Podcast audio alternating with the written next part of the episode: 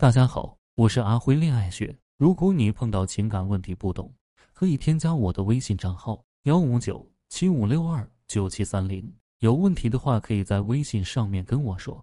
勤劳贤惠的女人最终都能有个好归宿吗？其实也未必见得。无条件付出，把所有的事情包揽下来，默默在背后耕耘奉献，并不是所有男人都会记住女人的好。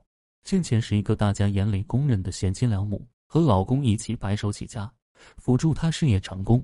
二胎出生后退居二线，亲力亲为陪伴教育两个孩子，得到夫家的一致认可，最后却换来老公出轨的田地。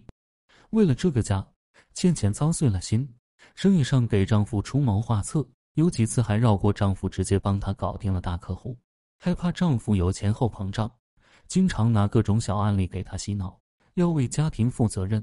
她努力做一个完美的妻子，倾尽全力付出，最后却发现老公出轨了。她哭着问：我到底是哪里做得不够好？男人沉默半天说：你没有做错什么，只是他很懂我，对我很好。倩倩特别委屈地对我说：我辛辛苦苦为这个家，很少出去玩，甚至在有了孩子后连朋友也不怎么来往了，现在却嫌我对她的关心少了。我很能理解她的委屈，但如果她的关心丈夫感受不到，就算她做了再多，也只是无用功。那我们要怎么做才能表现出一种真正有效而且能让对方感受到的关心？下面给大家提供两种立竿见影的方法。第一个是进入对方的情绪状态。心理学研究认为，人的交往过程是一个双方互动的过程，这个过程包括交往对象和交往情境。如果在交往过程中我们能进入对方的情绪状态之中，和他同喜同悲，那么我们就建立起了与对方共鸣的情境，也就能赢得对方的热情回应。心理学认为这种现象是情境同一性原理的妙用，这个技巧往往也是心理咨询时的常用技术，也叫做共情。一个很简单的例子帮助大家理解，当一个男人有机会在你面前吐露心扉时，你要抓住对方的情绪点，并且让他觉得你是理解他并且感同身受的。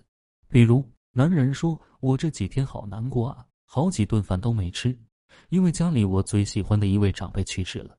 如果你说：节哀顺变，一切都会好起来的，别难过了，明天我请你吃饭，他不会觉得自己被理解的，因为他不会觉得你真的理解他的那种失去亲人的之痛。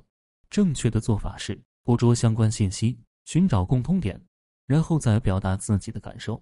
优秀回答：我记得我姥姥去世的时候，我站在我姥姥的身旁，一动不动地看着她，我没有哭，不知道为什么我完全哭不出来。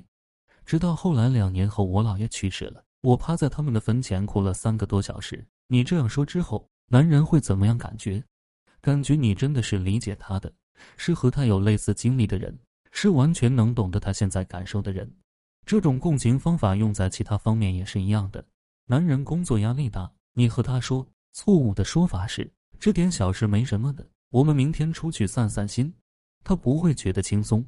使用共情说出来，正确的说法是：知道最近你很辛苦，确实很不容易，如果真的太累，可以先休息或者换工作，这段时间我努力一点，我来养你，一定会好起来。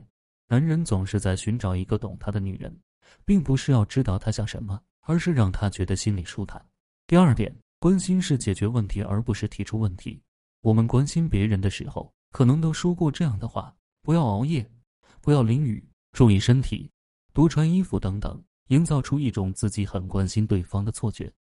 但认真想想，你所说的这些话起到了什么作用呢？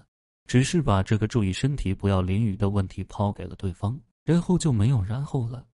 这些简单的关心只停留在提出问题的层面之上，却对于问题的解决没有任何帮助。怎么做才是注意身体？